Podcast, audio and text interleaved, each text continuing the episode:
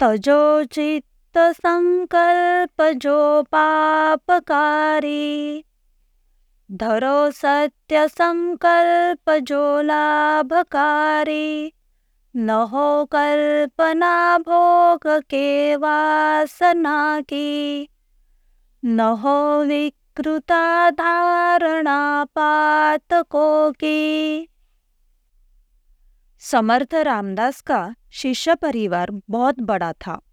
उनके शिष्यों में एक ऐसा युवक था जो बहुत ही विद्वान तथा सज्जन था।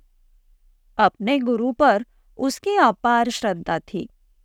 उसने बहुत थोड़े समय में ही लोभ, मोह, मत्सर आदि विकारों पर विजय हासिल कर ली थी। परंतु काम वासना को वह अपने काबू में नहीं कर पा रहा था।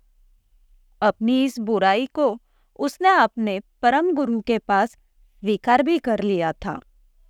गुरु ने उसे बहुत प्यार से समझाया और उचित मार्गदर्शन भी किया, परंतु सब कुछ व्यर्थ सा रहा। किसी एक दिन शिष्यगण उसका मज़ाक बनाने लगे।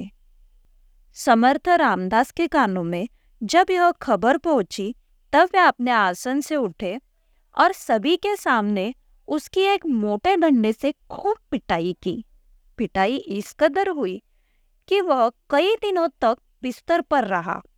इसका असर यह हुआ कि वह अपने गंदे विकारों से मुक्ति पा गया। तात्पर्य, जो मनुष्य विकारों के अधीन हो जाता है, उसकी जगह सही निश्चित ही होती है।